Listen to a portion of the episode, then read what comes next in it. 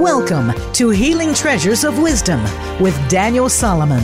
Nutritional balancing is a concept where your mind, body, and spirit are balanced. These can affect your lifestyle, habits, thought patterns, and behaviors. Through hair tissue mineral analysis and the science of nutritional balance, you'll learn about the biochemistry of the body and what it can do for you. Now, here is your host, Daniel Solomon. Well, good morning, good afternoon, and good evening, wherever you are in the four corners of the earth. I'm Daniel Solomon, your host, and this is Healing Treasures of Wisdom. Wisdom is the principal thing, therefore get wisdom, and with all thy getting, get understanding. This show is dedicated to the healing and the restoration of mankind, especially for those who are called and chosen to enter into the coming kingdom of peace and prosperity. There will be a specific and dedicated focus on childhood disease prevention and correction, along with overall health and wellness of our children's spirit, soul, and body. For it is our children and our lineage who will inherit the earth upon our departure. Therefore, it behooves us as adults to invest in healing ourselves and our children, that we may reap great reward in the coming time. So, I'm Daniel Solomon again, and my website is Human Development Today and Beyond. Again, that's humandevelopmenttodayandbeyond.com. I have a book by the same title, Human Development Today and Beyond. You can go there and you can look at a free preview of it. I speak a lot about health and nutrition, not only for children, but for adults as well. The key component to what I do as a nutritional balancing practitioner is we use the science of hair tissue mineral analysis.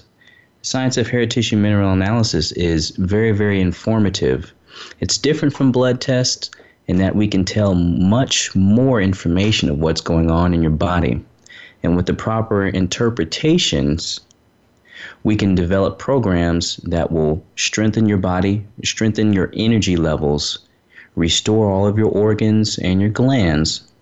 And also, these things will have a positive benefit to your overall aura, to your overall personality, and your overall well-being.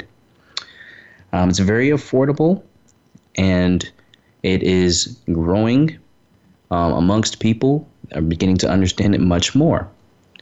Now, one of the things, there are many, I would say, negative components in the health and nutrition industry that give a lot of false information and false teachings that are hampering and hurting lots of people today. One of those things is veganism and vegetarianism. And my guest today is Curtis Duncan. He's an expert on holistic health and weight loss. Also, he's a master EFT practitioner, which is emotional freedom technique. He seeks to empower people to be abundant in health and happiness. And he is also very outspoken in the Atlanta area and across the country against the Center for Disease Control, the CDC, that's headquartered right there in Atlanta where he is stationed at.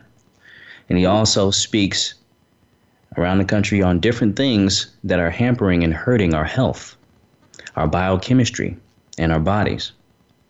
And he is one of the main people who are speaking out against vegetarianism and veganism, as myself, not because it's our opinion, but because we see and we understand how detrimental it is and how much harm it is causing people. Okay? So, without further ado, Curtis, how are you doing today?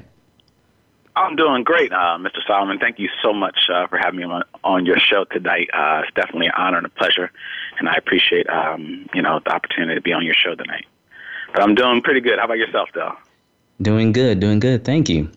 So tell us a little bit more. I see your website is drcurtisduncan.com. It's a blog site. It's very, very good. I suggest everybody goes there and looks at a lot of the articles. Very, very great information. Well, so what got you into the health arena to begin with? So I would say I got interested in the health arena at a very early age. It was something I've always been a curious person. You know, I wanted to learn more about different things. So starting around the age 18, just started reading different newspaper articles because I used to always read newspapers. And I became intrigued by some of the information about health and the concept of what's known as empty calories, and did some more research into just general health and nutrition, mostly diet-related at the time. And I, you know, started really, you know, just kind of delving into it and learning more about sugar and fast foods and whatnot. And just from there, I mean, you know, once you learn about one thing, you become curious about, you know, something else. So, and there was also a belief that it wasn't natural for people to be sick. I just didn't believe that, oh, you get older and you get cancer and you get diabetes, you get heart disease, and then you die. I just didn't believe that. I also didn't believe that saying prayers over garbage food was going to do anything. I believe that people, you know, had a certain degree of control over their health and well-being. So it was something that I just started researching. I remember at the age of 20, I was attending Hampton University, which is a historically black school in Hampton, Virginia, and I came across a PETA website.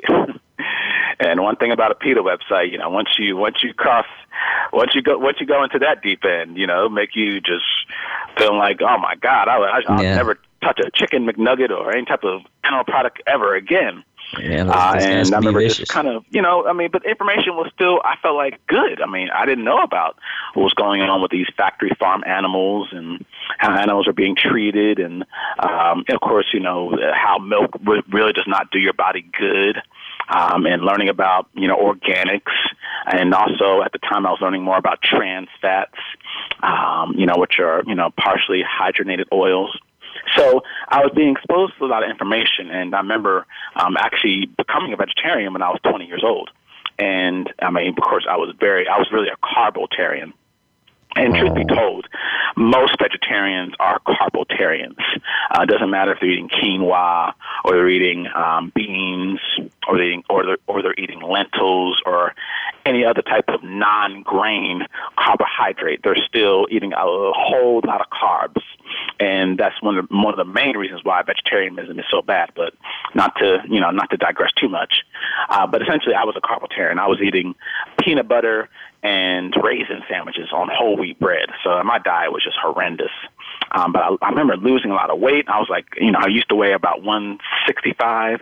I got down to 145 because I was malnourished. You know, which again is another hallmark of the vegan diet. It's malnourishment. It's a starvation diet. So, right. And then I just kind of gave it up because, you know, I couldn't handle the peer pressure. And, you know, again, I wanted to eat some meat. So, you know, and like I said, you know, so about the age of 20 and from all the way up until then, really the age of 18, all the way up until then, I've just had a natural curiosity and wanted to learn more about health. And you could maybe say that when I was younger, I was actually interested in becoming a doctor. But I remember being discouraged from being one when I was young because I was like, oh, man, I don't want to get into all that type of debt, which, you know, most doctors these days have close to about, you know, $500,000 worth of medical debt that they're trying to pay back. Right. So that's how, you know, it first started for me. And then, you know, it's become a gradual learning curve where I was just accumulating more and more information. And then I started teaching it because I realized other people could benefit from some of the information that I had as well, too. So. Absolutely. So you have actual firsthand experience from being a vegetarian. That's where you're a vegan. Well, you call it a carbitarian because that is true. From what I've studied, most vegetarians eat way too many carbs, and they try to utilize that as energy. So with all this information that's come out, because I've read a lot against veganism and vegetarianism, why do you think it is still pushed so much? I'll give you a quick story. Dr. Larry Wilson, he was a guest on my show before. He was also a former vegetarian, and he stated that one of his teachers was a vegetarian, and it came to the point where he passed out. He passed out playing tennis, just a light day of tennis, and he ended up having to get a blood transfusion because of he was not eating meat. But then he came back to his practitioners, and he told them to tell all of the clients, Don't tell them that I had to have a blood transfusion because I wasn't eating meat. Tell them that I did something else. Tell them that I went on a fast and I got better. Why do you think this is purposeful misinformation, or do you think it's by mistake, or why do you think there's such a push for veganism and vegetarianism today? So I'll say amongst many people, there is a health epidemic in this country of obesity, type 2 diabetes, heart disease, etc. So there are some people, of course, some people on Instagram, on Facebook, on Twitter who, they saw the recent vegan propaganda film, What the Health, and they're like, oh, man, meat is bad and dairy is killing us and this and the animals are toxic and they have drugs and again, all these relevant points about some of the problems with dairy, which dairy is definitely bad, and with some of the factory farm raised animal products, meat, et cetera. Those are very, very valid points. But, but of course, for people who are at the very, very top, I'll say for people, some of the corporations who manufacture all these different faux meats and faux milks and faux cheeses and all these other types of highly processed vegan garbage foods, because that's exactly what they are. They're vegan junk foods. Then, for them, it's a business. It's if I can convince more people to not eat a grass-fed beef burger and instead eat my fermented mycotoxin, or fermented mushroom burger, the little corn burgers, which are extremely toxic and actually cause disease, according to the FDA. Then, wow. The more money I make. And of course, if I'm in the soy industry, because one thing about the vegetarian diet, people sometimes they adopt replacements. So there's very few vegans who are actually just eating all vegetables. They are either eating a whole bunch of grains, they're either eating a whole bunch of soy, or a whole bunch of these faux meat products. So very few are like hardcore, and even then, even if you're eating quinoa and lentils and beans, again, you're still eating a lot of carbohydrates. But, particularly for the soy industry and for the grain industry, those are the two largest industries, the two biggest agricultural industries in this country. The soy lobby, they're actually the reason why McDonald's a long time ago, they used to actually make their fries in tallow. And tallow is actually a healthy fat. It's mostly saturated. It's a traditional fat that people have been used for hundreds of years, and it's actually adds a really unique flavor profile to French fries. Not that you should be eating French fries, but if you are going to eat them, it's a lot better to eat them in tallow than to use genetically modified soybean oil or trans fats. But the soy industry put out a propaganda campaign saying, oh, all this saturated fat is killing people and it's causing heart disease and all this other stuff. And this is back in 1980s. And then they were able to, through all the negative PR, they were able to actually get McDonald's and some of these other major fast food restaurants to switch their oils and start using trans fats. And, of course, even though they switched to oils, heart disease rates and diabetes rates continued to climb, because trans fats are artificial fat, which actually causes heart disease, unlike heart-healthy saturated fats. So for the people who are, who are in the grain industry, who are in the soy industry, the more people who are eating their grains and soy dogs and soy milk and soy patties and soy this and soy that, that all feeds their bottom line. So it's not about, health for them. It's about, hey, can we create a so-called phony grassroots movement that's seemingly healthy, but is really designed to increase consumption of more of our products? Monsanto, being heavily involved with the whole agricultural industry. Monsanto is a pharmaceutical company. Of course, their business, Big Pharma, their business is in producing more customers. And what better way than to convince people, hey, the standard American diet is bad, and which it is. The standard American diet is bad, and here's a phony solution known as veganism, because they don't push low-carb diets. They don't push high-saturated fat diets. They don't push the ketogenic diet. They don't push diets which actually encourage health.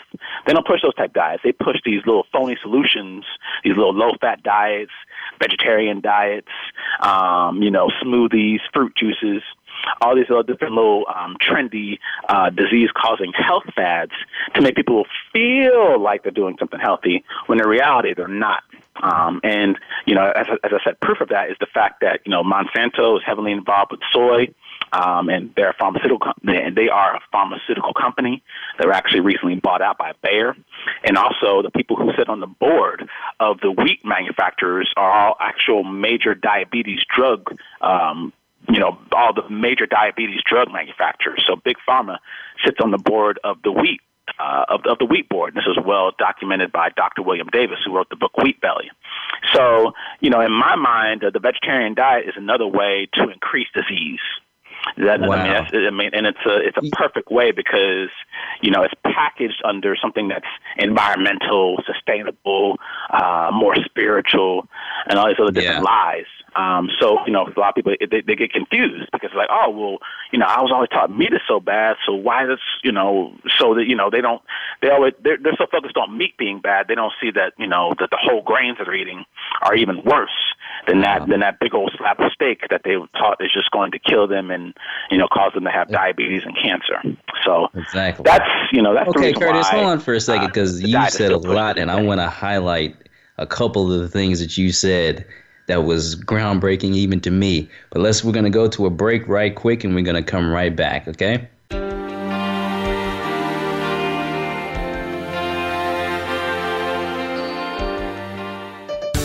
Your life, your health, your network. You're listening to Voice America Health and Wellness. The Daniel Berry Sickle Cell Foundation was developed to support those that have this genetic disease. Named for Daniel Berry, a child who, after nutritional balancing, including a special diet, supplements, and a hair mineral test, has been free of sickle cell attacks and body stress that previously had triggered these attacks. We can't do this alone and need your support, donations, and positive messages. Visit the Daniel Berry Sickle Cell Foundation website at humandevelopmenttodayandbeyond.com and click Sickle Cell Foundation. That's humandevelopmenttodayandbeyond.com and click Sickle Cell Foundation. Visit humandevelopmenttodayandbeyond.com for information about Daniel Solomon's book, which is available both at the site and at lulu.com. Daniel also offers services such as hair tissue mineral analysis. You can find information on starting your own nutritional balancing program. And Daniel also offers numerology readings for you and your family, including children. The website is the same as the title of Daniel's book, Human Development Today and Beyond.com. Again, humandevelopmenttodayandbeyond.com. Have you become a member yet? Sign up now to become a member of Voice America. It's always free and easy. Plus, you get to take advantage of some great member benefits. Get unlimited access to millions of hours of on-demand content across all of our channels. Keep track of your favorite episodes, shows, and hosts in your own customizable library. Find out what shows you might be interested in based on your favorites. Plus, you get insider access with our newsletter. Membership gives you more. Sign up at voiceamerica.com and click register at the top right. Real Life Solutions. Voice America Health and Wellness.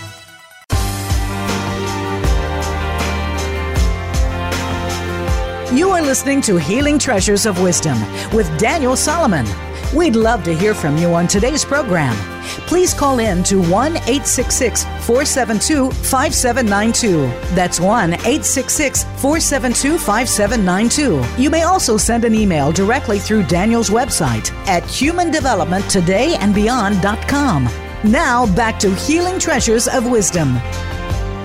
All right, welcome back to Healing Treasures of Wisdom. I'm your host, Daniel Solomon, and today we have our guest, Curtis Duncan, a health expert, and we're speaking about the evils of vegetarianism and veganism.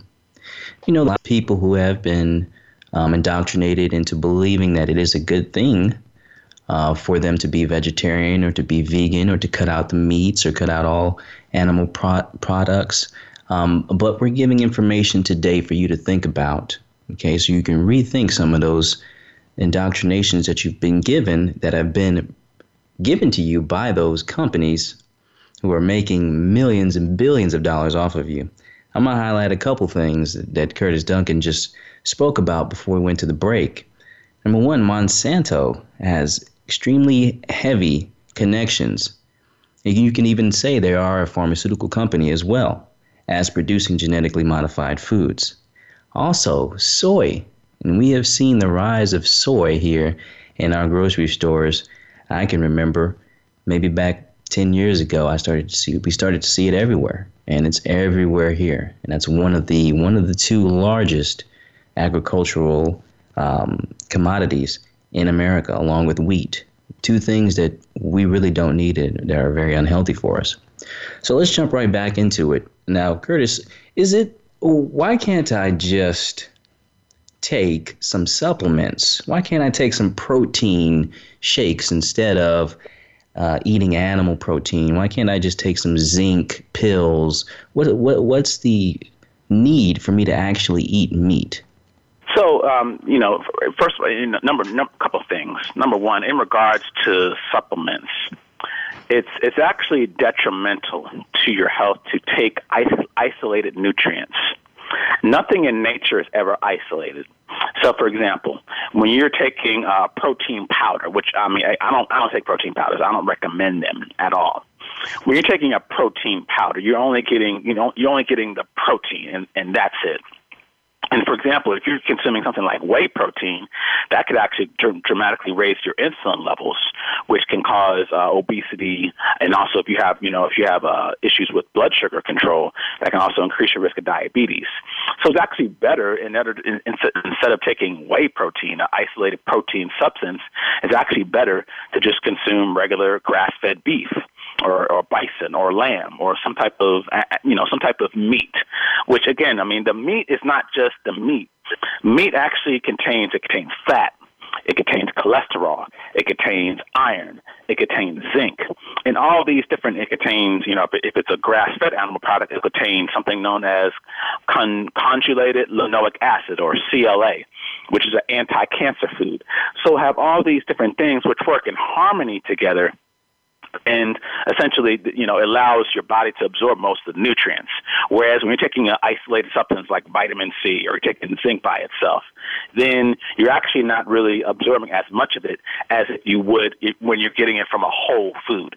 So it's always better to nourish yourself through whole foods. And this is, again, proof that the vegetarian diet is not natural because, a lot of vegetarians have to take a whole lot of supplements. Well, wait, okay, if the vegan diet is so great, then why are you taking DHA? Why are you taking vitamin B12? Why are you taking vitamin B7, vitamin B6? Why are you taking all these different supplements, which, again, is not natural?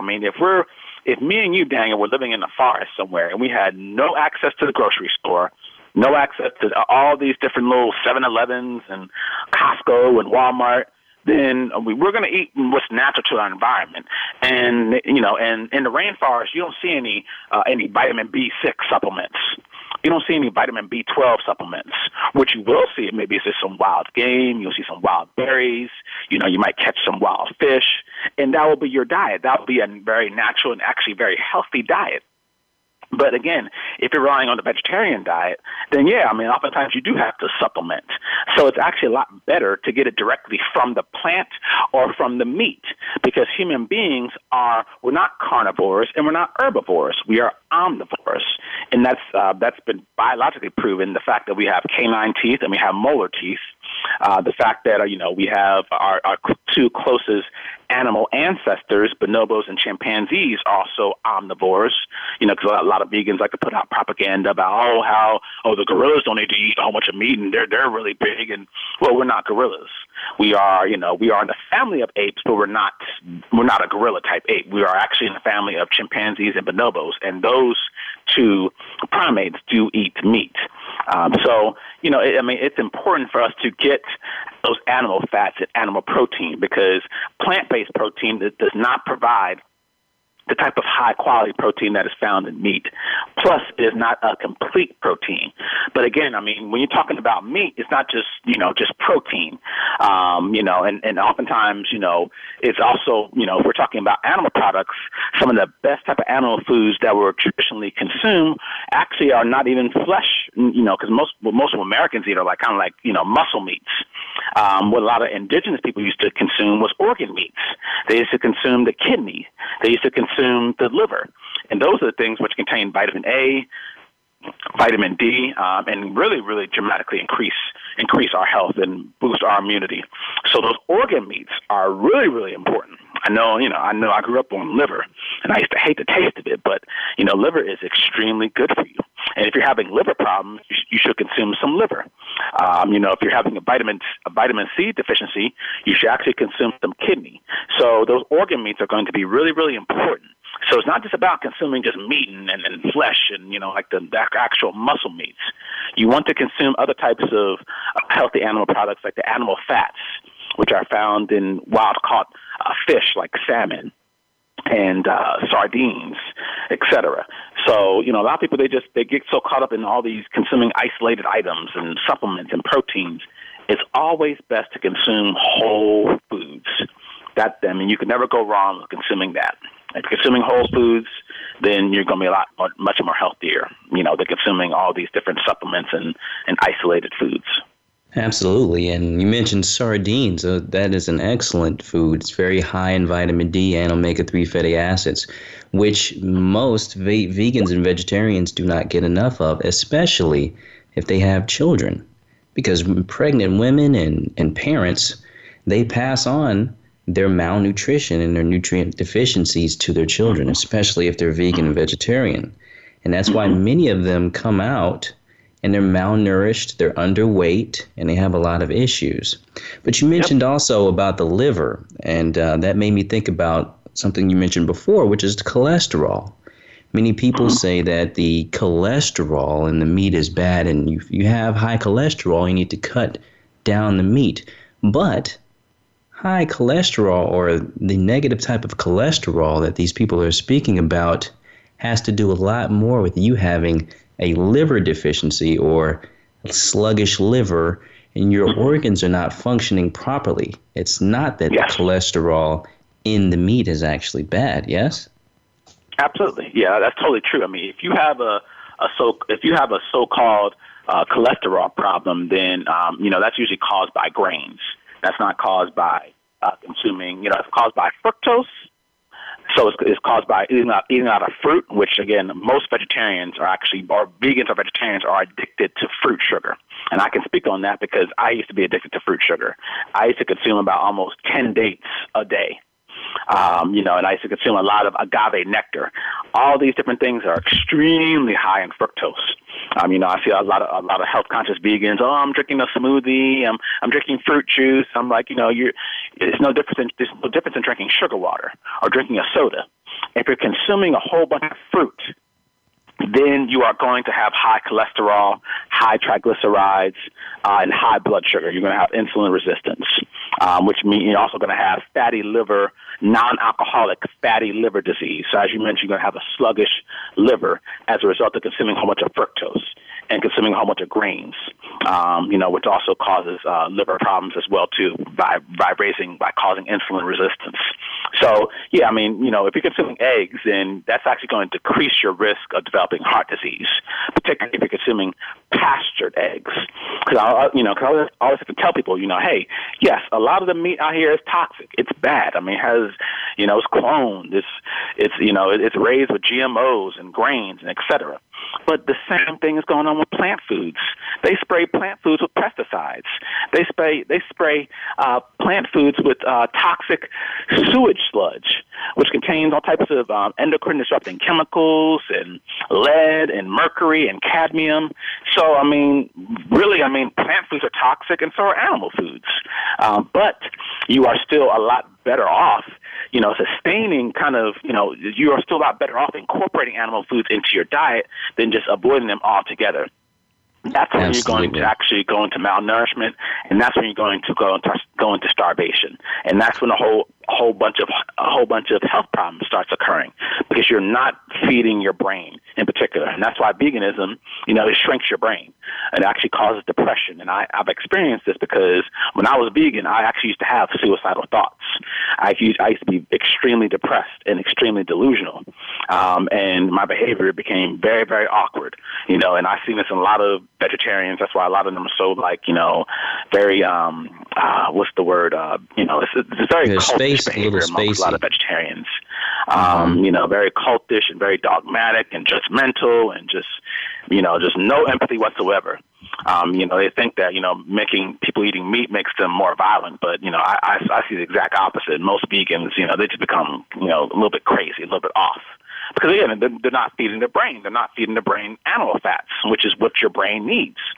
So They become very, very just kind of off balance. So, yeah, the vegetarian diet is, extremely bad, particularly for the brain, because the brain needs animal fats and needs cholesterol in order for it to properly function. Absolutely. You hit on a lot of things there that I could 100% agree with. Even in the nutritional balancing program with our hair mineral analysis, what we see is that people that eat a lot of fruit, as you said, they have issues. Their blood sugar is all thrown off. And that addiction comes a lot of times from candida and from yeast, which when you're not eating meat and you're eating a bunch of carbohydrates, all you're doing is feeding it. So yep. That's a big thing. And then when you talked about, I want to hit on this for a second, you talked about the awkward behavior. What we have seen through our hair analysis is that toxic levels of copper build up in the brain when you're not eating meat. And then also toxic levels or toxic forms of potassium build up in the system, which hurts the heart, and it affects the entire body because of these superphosphate fertilizers that they spray on these fruits that have a toxic form of potassium, not the good absorbable form of potassium that we need, but it's a toxic form, and it hurts the person. And you mentioned cultish behavior. It's amazing because when you go and you look at documentaries on cults and the way that they operate, 9 times out of 10, the leader forces the participants to be vegan or vegetarian and not to eat meat. That's amazing. Have you ever heard of those cults and the way that they form their diets? Yeah, oh, absolutely. One thing about cults, it's all about control. It's all about mind control, and it's all about controlling the person. So, a vegetarian diet is essentially a starvation diet. At its core, I don't care what anyone says, a vegetarian diet at its core is a starvation diet. And that's one thing that cults, even if they're not telling you to be vegan, they are restricted. They're like, you're only getting like one meal a day. You're only eating, when the leader says so, and usually that, your calories are going to be very, very restricted, and the reason why they're doing that is to control you, to just basically, because essentially, all oppressive groups and organizations, they all want to control the way the people that they oppress, the way they eat. So, and if they can starve them, then even better, because when you starve somebody, they're a lot more easier to control than a person who's, is well-fed and well-nourished. And along with that, cults are also about brainwashing people. So, again, if you want to dumb people down, then get them to become vegan because it's going to shrink their brain, particularly if you're incorporating a lot of soy, which is going to shrink their brain even more. So, yeah, the vegetarian diet, is definitely used for brainwashing purposes. I do know certain cults, I'm not going to name their names, who get all their members to become vegetarians. And they do this to control them, to brainwash them. So they can, incorporate their little mind control program and to control them, to starve them. That's one thing that used to happen during slavery. Slaves would, slave masters would frequently and deliberately starve their slaves to control them. Because then it's like, okay, if you starve a person, you can get them to do whatever you want, essentially. So the vegetarian diet is definitely used for mind control purposes and used, in a lot of those different cult organizations, for brainwashing purposes because, you're dumbing them down. Their brains are being shrunk, so they can't think anymore. They can't think about how they're being brainwashed and mind controlled, and they're worshiping this seemingly all powerful cult leader. The vegetarian diet, just the whole movement is very cultish. It's very, right. Just very cultish, very judgmental. It's very exclusionary. Those meat eaters, it's very kind of, very us versus them, which is another frequent component you find amongst many cult groups. It's always this dogmatic us versus them, and you have to eat this way, and you can't deviate, mm-hmm. you can't question. Curtis, let me cut you. Let me cut you off. Let me go. Curtis, let me cut you off real quick. Curtis, let me cut you off real quick. We're going to go to a break, and we'll come right back. They can never, essentially, they'll always, either they'll just attack me personally rather than attack the information. So instead of saying, oh, well, this is not true, or, here's some information that disproves what you're saying, they'll always say, oh, you're stupid or you're idiot. I mean, I get tons of insults on some of the videos that I've made where I really go after the whole vegetarian diet. So okay. Really, Hey, Curtis, let me jump in real quick. And I've experienced this because once I left vegetarian cult, in my own experience, I used to literally be scared, to see some of my vegan friends in the grocery store, and I used to hide. I used to have grass-fed meat in my grocery cart. I used to hide it. So I know that that feeling of leaving the group or the herd, if you will, is very, very intense. It's very real. And I've experienced it, I used to hide. I used to hide the fact that I was a meat eater, because I was scared of being judged. Because, you will get judged. Okay, you will get looked down upon and this, that, and the third. Curtis. That's why I do say, it is a cult, and veganism is an eating disorder. All right. We got to go to a break. We'll be right back.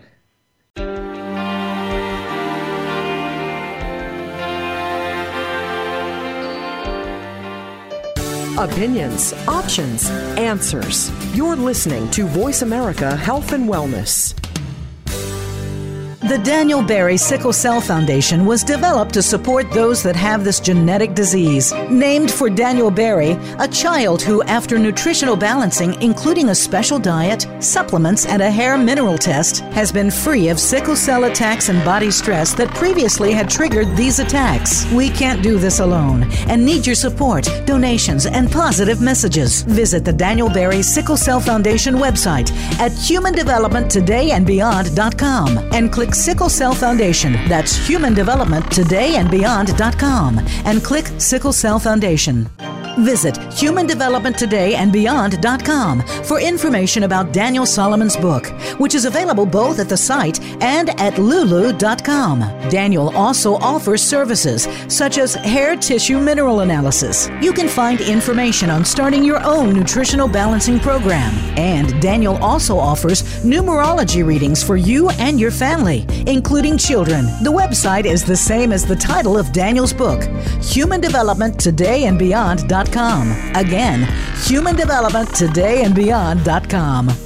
The Voice America Live Events channel is here now to showcase your corporate, individual, or organization's live event. Visit voiceamerica.com/live events to see all of our past live events and find out more. Whether it's a multi-day conference, special speaker, or single-day event, we've got everything to make your event a success. We can do a few hours or a few days. For more information about taking your event to the next level, call Jeff Spinard at 480-294-6417 or email info@voiceamerica.com. Again, that's Jeff Spinard at 480-294-6417 or send us an email to info@voiceamerica.com. Voice America is where you are and where you want to be. Join us around the globe as we broadcast live from some of the most interesting events available. Don't forget to view all our live events, including on-demand access to past events that you may have missed by visiting voiceamerica.com/live events.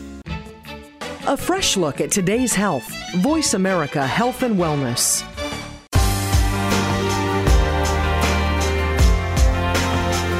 You are listening to Healing Treasures of Wisdom with Daniel Solomon. We'd love to hear from you on today's program. Please call in to 1-866-472-5792. That's 1-866-472-5792. You may also send an email directly through Daniel's website at humandevelopmenttodayandbeyond.com.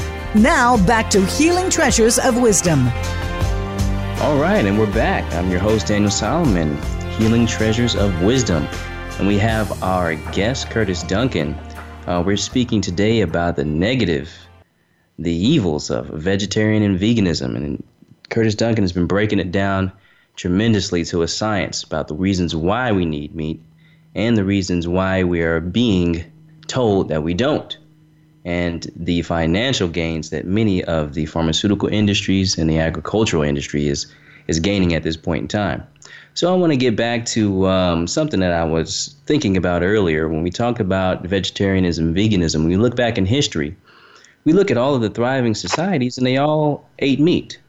Now, some of the proponents of veganism, vegetarianism, they will bring up certain Asian and cultures who survived off of little food, just, you know, maybe a little bit of rice and maybe some fish, and they use that as an example for all people, not knowing that all tribes of individuals, when they were vegan or vegetarianism, it was not by choice. It was because of their environment. They were not able to eat meat. They were not able to get it. So whenever they were able to get the meat, they actually always ate it, and their children were much better in their countenance, and they're much stronger. So what is your knowledge about the history of veganism going back generations? Mm-hmm. Yeah, so veganism, veganism just, in throughout the world, it's been practiced. Vegetarianism, which is a little different than veganism. Vegetarianism has been around in certain parts of India, with religious groups, where, they don't believe in harming animals, and they don't believe in consuming animal products or meat. So it's existed, there to a certain degree in India in particular. And then, it became more popular in Britain because they developed a vegetarian society in Britain that was, thought that eating meat was sinful and this, that, and the third. So it gained some more popularity around the 19th century and early 1900s. I'm sorry, 1800s. But it really took off here in America thanks to two different individuals.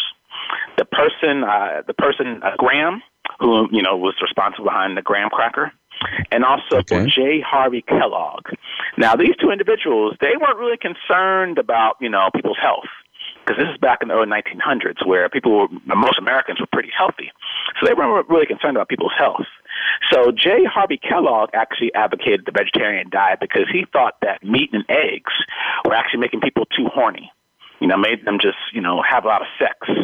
So, he wanted people to eat more cornflakes and all these other grain-based breakfast cereals versus eggs in order to reduce their sex drive. He was also the one who advocated circumcision for that exact same reason as well, too. So it kind of shows you the circumcision has really nothing to do with health and STDs. It really has to do with, male sexual suppression. And also the Graham, the person who invented the graham crackers, they were, he was also concerned about, meat being sinful and causing people to, act more, be more sexual, and, he considered meat to be a sin. So it really started with some of these, really kind of extreme, these extreme individuals with their extreme ideologies who had kind of this religious underpinning behind it. But of course, they're also businessmen. So, if I'm selling graham crackers, which are wheat-based crackers, if I can tell people to avoid eating meat and eat more of my wheat crackers, then that helps on bottom line. Same thing with Kellogg's. If I can tell people that eating eggs and bacon are bad for you and and just bad for your health and whatnot, and get them off that and get them to consume more cornflakes and Frosted Flakes and Fruit Loops, then that helps my bottom line. So that's when vegetarian really took off. in the early 1900s, and then expanded more with the whole hippie movement in the 1960s. And then it just took off from there. From the 1960s on, it just has dramatically increased, and then you started having more so-called health experts who were advocating vegetarianism as a way to cure heart disease, and again that fit right in line with the government's propaganda about how saturated fat and cholesterol were bad for your health, which again, that whole campaign was a lie. And it was really pushed by Big Pharma. So they took advantage of a lot of different trends, national trends, particularly this whole low-fat craze, because there's still vegetarian doctors to this day that are telling people that it's really fat that is causing all these different health problems, even though they fail to realize that a lot of plants have a lot of fat within them too, like olives and nuts and avocados, and yeah, they think that stuff is bad as well too. So it's like they just, they're all twisted up with a whole bunch of BS and biased health information. Okay, so I want to hit on something that you spoke about. You spoke about Graham and Kellogg having, a religious ideology, you can call it, of wanting to suppress the sexual drive of the people, which is very interesting because we see that vegans and vegetarians, when we look at their hair analysis, we see lots of toxic heavy metals. See, the meat itself, the components of the nutrients in there help to remove heavy metals and help to remove toxins. We know that a lot of these toxins, they get lodged in the brain. And what we see is a lot of vegetarians and especially a lot of vegans do actually have sexual confusion behavior. We see more sexual confusion from our vegans than we do our regular people who eat meat. We see more of a more risky behavior and experimentation in sexual arena from them. So this proves in and of itself, especially if you've actually been in that world as you have, you've had that experience, have you seen more risky sexual behavior from vegans as opposed to meat eaters? I wouldn't say what I've seen is more low sex drive, and also issues with infertility. I wouldn't say necessarily, maybe risky in a sense. Like I said, when you become a vegetarian, your brain shrinks, so you're not really thinking clearly. So, you will engage in more, riskier, sexual activity because again, you're not really. You're a little bit off. But what I do see is that, particularly amongst men, the vegetarian diet, it just totally suppresses their testosterone. So they actually have a low sex drive. And for women, it actually causes infertility because when you become vegan, then you're not getting enough protein, you're not getting enough healthy fats, so you become infertile because the ovaries and the whole female reproductive system needs adequate amounts of healthy fats in order for, it to produce healthy eggs. So if you're not getting those things, then you're going to have, issues with infertility. Just like if you're not getting enough zinc, you're not getting enough cholesterol, saturated fat. If you're a male, then you're not going to produce healthy sperm. So, yeah, you're going to have issues, with infertility. Along with that, if you're exposed to soy infant formula at a very early age, when you just come out the womb, then yes, that can cause homosexuality. And that's been documented in the book, The Whole Soy Story by Dr. Daniels. The book is called The Whole Soy Story. And even furthermore, if you're developing a fetus within the womb, and you're exposed to all these different estrogens from soy, then, that can cause, homosexuality. It feminizes, men and masculinizes women because estrogen, it blocks testosterone, which prevents male babies from undergoing a full masculinization. And estrogen, when it's an artificial estrogen, when they're exposed to it within the womb, then actually masculinizes their brain. That's what the scientific research shows. So, yeah, it definitely is going, that's one of the reasons why, the vegetarian diet is also about eugenics. And that's why certain groups like the UN actually push, to get people to become more vegans because, the UN, some of these other different, globalist, if you will, organizations are interested in population control. particularly population control amongst black and brown people. And, you know, and because black people and brown people are primarily lactose intolerant, we're the ones that get most of the soy infant formula. So we're being directly targeted with this whole, you know, with this whole soy formula. And it's, you know, of course, it's making our young girls go into puberty at the age of 7 and 8. And it's also feminizing the boys and making them permanently infertile, and also shrinking their penis size, because again, all the estrogen, it actually blocks the testosterone, which has lifelong effects as far as penis size and as far as infertility. And again, the smaller your penis size, the more likely you are to become infertile as well too. So, this vegetarian thing is not just about health, and it's never been about health, because it's not healthy, it's not good for the environment, and it's not more spiritual. So, you know, the only reason why it's being pushed is because, you know, it's because of eugenics, and, you know, in order to increase the rate of disease.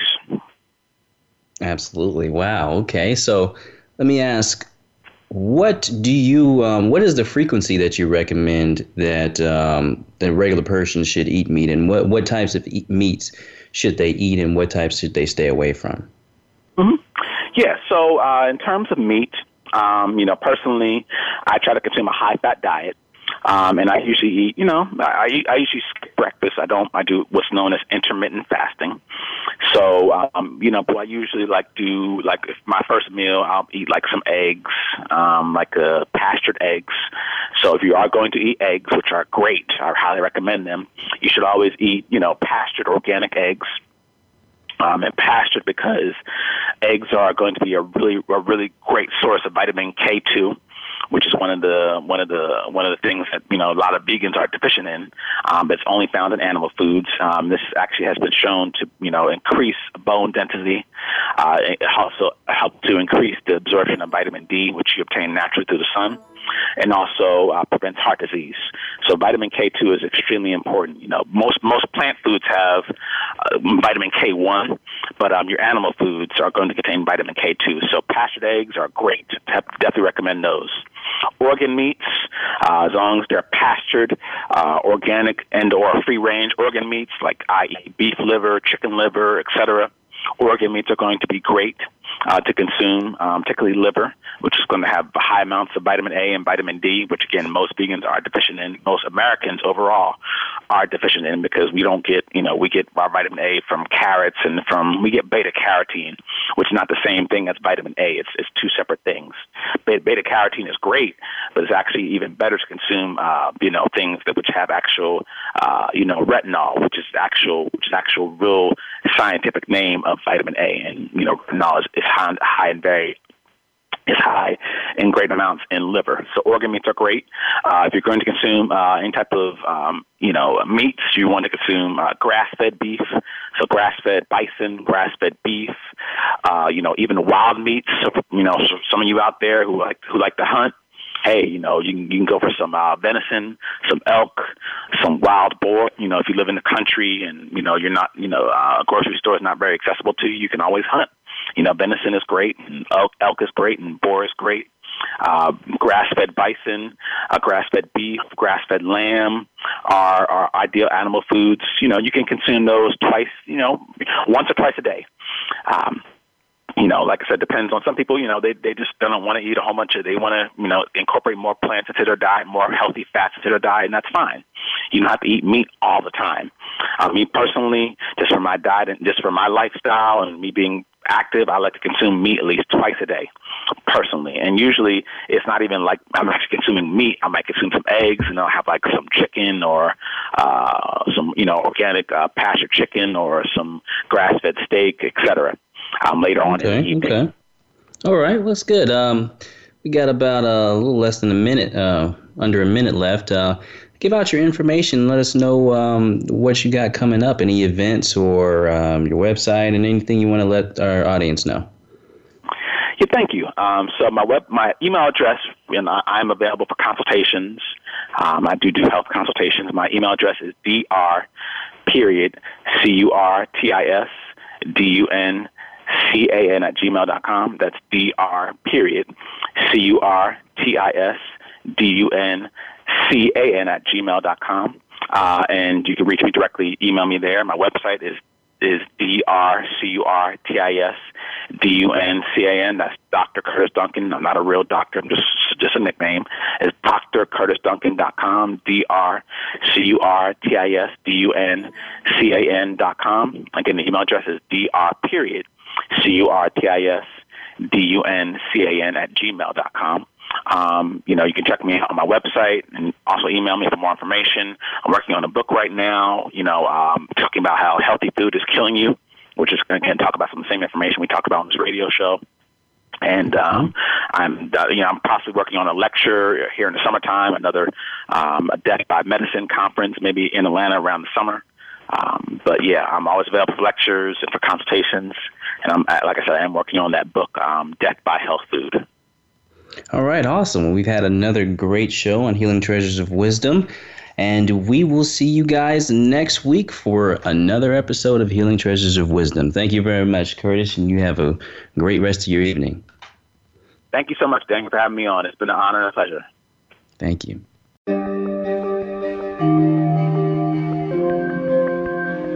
Thank you for listening this week to Healing Treasures of Wisdom. Please join your host, Daniel Solomon, again next Thursday at 7 a.m. Pacific Time and 10 a.m. Eastern Time on the Voice America Health and Wellness Channel. Have a great week.